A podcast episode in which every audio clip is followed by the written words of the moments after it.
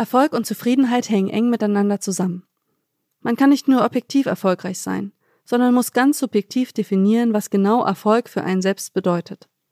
Das heißt, was einen glücklich und zufrieden macht.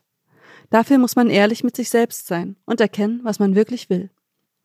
Hi, ich bin May von Z und in dieser Podcast-Reihe von Z und Aldi Süd habe ich in den letzten Wochen ganz unterschiedliche Menschen interviewt und sie befragt, was sie antreibt und erfolgreich macht. In der letzten Folge spreche ich mit Gisela.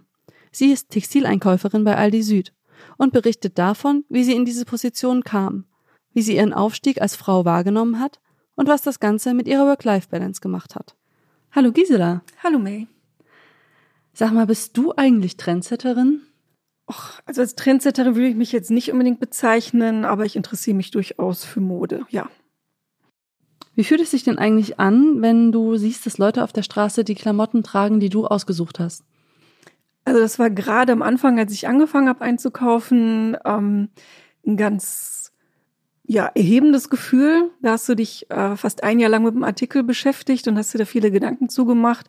Und ähm, dann siehst du jemanden, dem das offensichtlich so gut gefallen hat, dass das gekauft hat. Und das ist schon ein super Gefühl. Und das finde ich, es freut mich nach wie vor, wenn ich jemanden auf der Straße sehe, der ja irgendeinen Teil anhat, mit dem mein Team und ich uns äh, lange beschäftigt haben.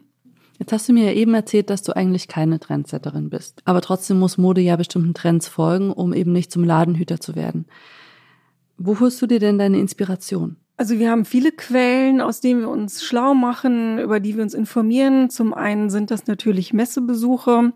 Da gilt für mich als Herrentextilien-Einkäuferin, ist da vor allem die Messe in Florenz zweimal im Jahr. Dann bin ich in Kopenhagen, in Berlin zur Fashion Week. Und außerdem ähm, gibt es zum Deutschen Modeinstitut regelmäßig Vorträge, zu denen wir hingehen. Und wir haben auch äh, Consultants, die zu uns ins Haus kommen und uns da was zu gerade auch zu internationalen Trends ähm, erzählen, weil ich halt nicht nur für Deutschland einkaufe, sondern auch den internationalen Markt für Aldi Süd bediene. Mhm. Und wie sieht so ein Einkauf dann ganz konkret aus? Also ich mache einen Monatsplan im Prinzip und danach wird dann halt genau im Detail geguckt. Zum Beispiel, wir können mal ein T-Shirt nehmen aus welchem Material soll dieses T-Shirt sein? Soll das eine schwerere Ware sein oder eine leichtere? Soll da ein Print drauf sein? Für welche Altersgruppe soll das ungefähr sein? Und wenn wir diese Parameter alle festgesteckt haben, dann gehen wir in die Ausschreibung. Das heißt, meine Mitarbeiterin macht dann auf unserem Online-Portal eine Ausschreibung fertig. Dazu werden unsere Lieferanten dann eingeladen. Die haben dann in der Regel vier Wochen Zeit, ein Angebot abzugeben. Und dann ist meine Aufgabe dann zu vergleichen, mir alle Angebote anzuschauen, mir die Ware anzuschauen und dann letztendlich zu entscheiden, wo wir das beste Preis-Leistungs-Verhältnis kaufen können. Und dann geht's in die Verhandlungen mit den Lieferanten. Wenn ich dann mit einem Lieferanten quasi ja den Deal abgeschlossen habe, dann kommt die nächste Stufe. Dann überlegen wir zusammen, gut, wie soll jetzt konkret das Design aussehen? Wir haben noch äh, eine Inhouse-Design-Abteilung äh, bei Aldi, die auch Vorschläge macht. Und so entsteht dann zusammen mit der Designabteilung des Lieferanten, unserer Designabteilung und in enger Absprache zwischen mir und äh, unserem Key-Accounter bei den Lieferanten dann die jetzt in unserem Beispiel die T-Shirt-Kollektion. Und wenn alles passt und wir alle glücklich sind, dann startet die Produktion und die T-Shirts werden dann für Aldi hergestellt. Mhm. Wie lange dauert es denn ungefähr, bis so ein T-Shirt dann tatsächlich im Regal zu finden ist? Also vom ersten Gedanken, bis es der Kunde in den Händen hält, ist ungefähr ein Jahr ins Land gegangen, ja. Du hast ja bestimmt noch mit anderen Sachen dann auch zu tun, oder? Also Stichwort Verpackung, Stichwort Transport. Läuft das auch alles über deinen Tisch? Verpackung ja. Ähm, da machen unsere Lieferanten natürlich Bilder, ähm, Models werden ausgesucht, ähm, dann werden uns verschiedene äh, Bilder vorgelegt, wo wir dann schauen, welches mm, passt für uns am besten, welches soll auf die Verpackung. Ähm, das läuft schon über uns, beziehungsweise auch über meine Mitarbeiterin. Was natürlich auch noch wichtig ist, ist die Qualitätssicherung. Wir arbeiten sehr, sehr eng mit unserer Qualitätssicherungsabteilung zusammen, die auch jeden einzelnen Artikel äh, hier vor Ort für uns wäscht und äh, den sogenannten Hausfrauentest macht. Das heißt, äh, wie lässt sich das Teil waschen? Wie sieht es danach aus? Äh, wie lässt es sich bügeln? Wie äh, groß ist der Einlauf, wenn man es in Trockner steckt? Ähm, also die ganz praktischen Tests. Und in Fernost gibt es natürlich auch noch Qualitätstests, ganz klar. Mhm. Mhm. Jetzt ist ja dein Beruf ein recht ungewöhnlicher Beruf, ne? Was muss ich denn jetzt zum Beispiel studieren, wenn ich bei Aldi in den Textileinkauf will? Also das ist, kann man gar nicht so genau sagen. Das ist eigentlich auch das Schöne an der Sache. Meine Kollegin und ich, wir haben alle einen ziemlich unterschiedlichen Background, wenn man jetzt mal die Studiengänge betrachtet. Ich habe zum Beispiel erst relativ spät studiert. Ich habe vorher eine Ausbildung gemacht, habe dann zwei Jahre lang gearbeitet und bin dann nach England gegangen und habe da zwei Studienabschlüsse gemacht. Ein Bachelor in Tourismusmanagement und dann noch ein Master in Business. Ähm, also von daher war ich so auch gar nicht unbedingt textilaffin. Ähm, das hat sich im Laufe meiner Jahre bei Aldi letztendlich so ergeben. Ja, da hast du recht. Also diese Kombi von deinen Studiengängen ist jetzt lässt jetzt nicht unbedingt absehen, dass man dann in den internationalen Einkauf geht. Ne? Nee. Wie bist du denn dann zu Aldi gekommen? Als ich mit meinen Studiengängen fertig war, äh, ja, ging natürlich so ein bisschen die Jobsuche los. Ich wusste auch gar nicht so unbedingt, was ich machen wollte und habe dann in Zeitungen geblättert. Da gab es am Wochenende immer so eine extra Ausgabe für Absolventen und da bin ich dann über eine halbseitige Anzeige von Aldi UK gestolpert und äh, es hörte sich so ganz interessant an. Ähm, Learning on the Job und äh, relativ viel Verantwortung, auch ziemlich schnell.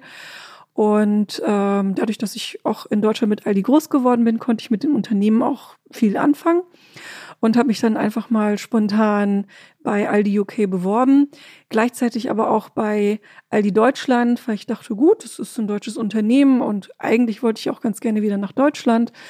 Und von daher habe ich da ja äh, zwei Bewerbungen direkt rausgeschickt. Und im Endeffekt bist du dann doch nach Deutschland gegangen?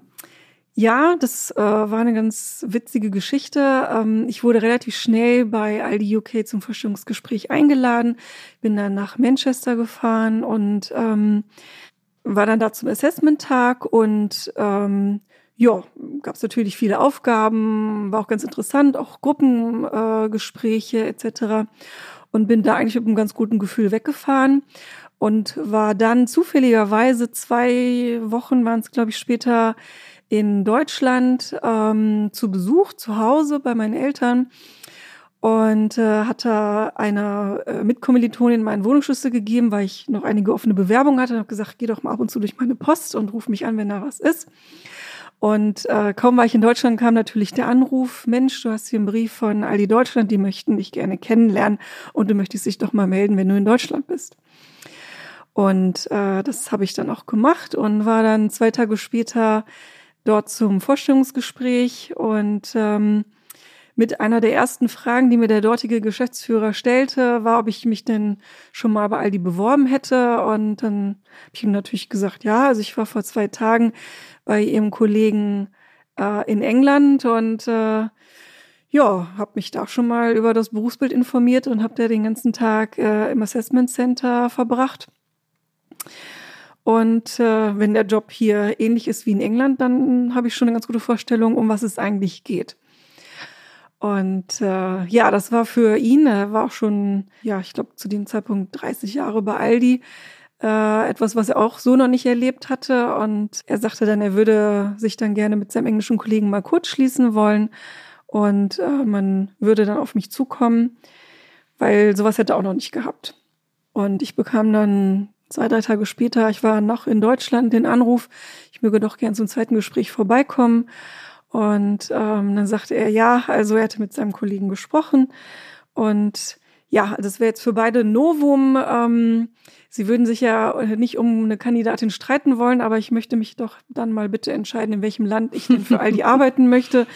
Ähm, weil wenn er mich nicht einstellen würde, dann würde das gern sein englischer Kollege tun. Und ja, von daher war ich dann quasi in einem Dilemma, wo ich denn äh, hinwollen würde. Habe mich dann letztendlich aber dann äh, sehr schnell für Deutschland entschieden, einfach vor dem Hintergrund. Ich hatte zu dem damaligen Zeitpunkt dann schon fünf Jahre lang in England gewohnt und wollte grundsätzlich eigentlich ganz gerne wieder zurückkommen, weil ich eigentlich nur zum Studium nach England gegangen war und habe dann natürlich gerne die Möglichkeit wahrgenommen, wieder nach Deutschland zurückzukommen. Mhm. Und so bin ich bei Aldi gelandet. Und hast du das Ausland dann vermisst? Also es war schon ein großer Schritt, wieder zurückzukommen nach Deutschland. Ähm, wie gesagt, ich war äh, etwas über fünf Jahre in England und äh, da musste ich mich in Deutschland auch erstmal wieder einfinden. Aber auf der anderen Seite wurde mir auch schon direkt im Vorstellungsgespräch in Deutschland gesagt, dass es durchaus auch ähm, die Möglichkeit gibt, äh, mit Aldi wieder ins Ausland zu gehen, bei entsprechender ja, Qualifikation und Neigung natürlich. Und von daher hatte ich das immer so ein bisschen im Hinterkopf, dass die Chance gegebenenfalls ja nochmal besteht. Und ähm, von daher habe ich mich aber auch gefreut, erstmal wieder in Deutschland zu sein. Und konntest du dann auch direkt wieder ins Ausland? Direkt nicht, aber nach, ähm, ich würde sagen, etwas über drei Jahren kam mein Vorgesetzter in einem Feedbackgespräch auf mich zu und hat mir halt gesagt, dass er mit meinen Leistungen sehr, sehr zufrieden ist und hat mich dann in dem Gespräch oder im Verlauf des Gesprächs gefragt, ob ich mir denn vorstellen könnte, auch nochmal ins Ausland zu gehen für Aldi. Und da habe ich mich natürlich total darüber gefreut und habe dann gesagt, wenn es irgendwie ginge, würde ich gerne entweder in die USA oder nach Australien geschickt werden. Und so ist es dann letztendlich auch gekommen. Ich glaube, das war circa sechs Monate nach dem Gespräch, dass ja ich dann ins Büro gerufen wurde und äh, mir dann gesagt wurde, dass für mich ein Platz in den USA, in Neuengland frei wäre und ob ich mir das vorstellen könnte. Und ich habe natürlich direkt gesagt, ja, natürlich. Und ich habe mich sehr gefreut und bin dann, ich glaube, zwei oder drei Monate später mit Sack und Pack äh, in die USA umgezogen. Warum gibt es diese Möglichkeit des Auslandseinsatzes, sage ich mal, bei Aldi? Also ich würde sagen, es profitieren letztendlich beide Seiten davon.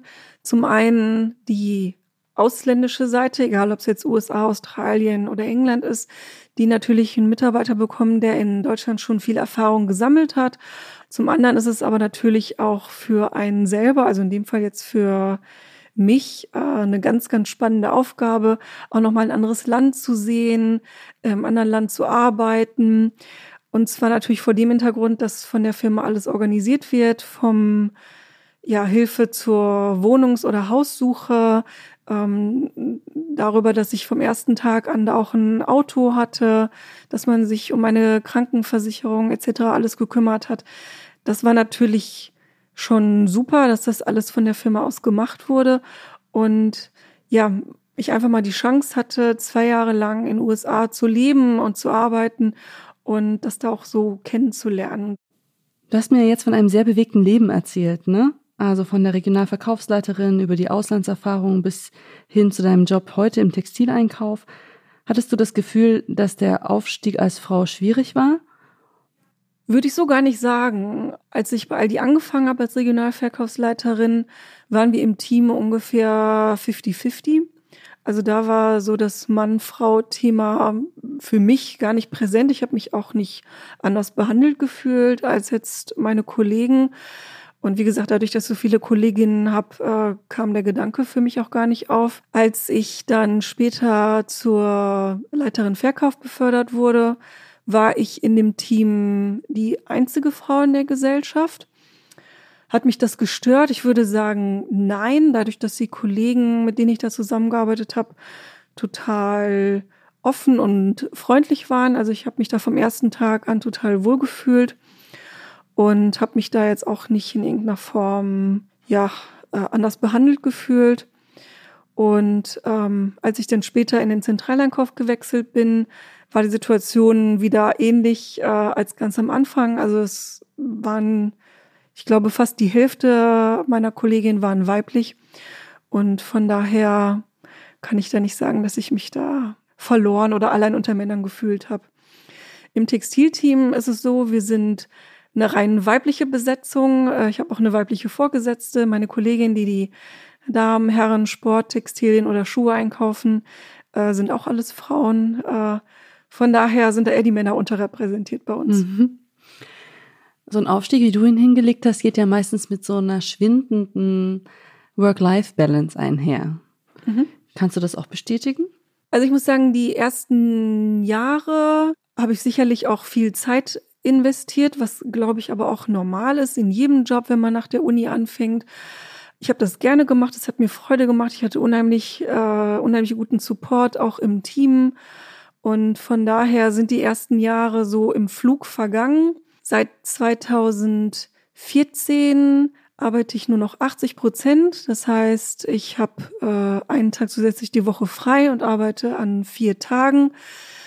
Und von, von daher nicht behaupten, dass meine Work-Life-Balance jetzt irgendwie unausgewogen wäre. Also ich habe durchaus neben meinem Beruf, der natürlich anspruchsvoll ist und mir auch viel abverlangt, ähm, trotzdem genug Zeit für ganz viele andere schöne Dinge in meinem Leben. Und was machst du dann so an deinem freien Tag? Also an meinem freien Tag bin ich viel unterwegs, treffe ich mit Freundinnen oder erledige Dinge, zu denen ich sonst vielleicht nicht unbedingt komme. Ich bin, das mache ich vielleicht nicht unbedingt an meinem freien Tag, aber im Urlaub passionierte Kitesurferin. Das habe ich auch vor ein paar Jahren angefangen. Äh, bin da sehr viel unterwegs, mache das weltweit und ähm, das ist sowas, was mich auch immer total entspannt. Ähm, also in jedem Urlaub ist Kitesurfen irgendwie mit dabei und da schöpfe ich unheimlich viel Kraft raus und das macht mir total viel Freude und äh, ja, so meine Passion seit einigen Jahren. Gibt es denn irgendwelche Probleme, die dir daraus erwachsen, wenn du nur vier Tage die Woche im Büro bist? Nö, könnte ich nicht sagen. Als ich damit 2014 angefangen habe, war das natürlich erstmal eine Umstellung.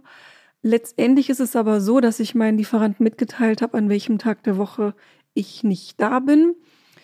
Und dadurch, dass wir, sagte ich ja eingangs schon in unserem Gespräch, immer einen sehr, sehr langen Vorlauf haben, also circa ein Jahr von Konzeption, bis die Ware im Laden liegt, ist es in den allerseltensten Fällen so, dass irgendwas genau an dem bestimmten Tag entschieden werden muss. Das heißt, es lässt sich gut vereinbaren, dass wenn ich einen Tag nicht da bin und es fällt irgendwas an, dass, dass ich das genauso gut am nächsten Tag entscheiden kann oder bearbeiten kann. Von daher ist das kein Problem, wenn ich einen Tag nicht da bin. Nein. Mhm. Bist du dann in Sachen Work-Life-Balance Trendsetterin? Ja, das kann man, glaube ich, so sagen, ja. Danke fürs Gespräch. Sehr gerne. Gisela ist aufgestiegen, hatte Erfolg.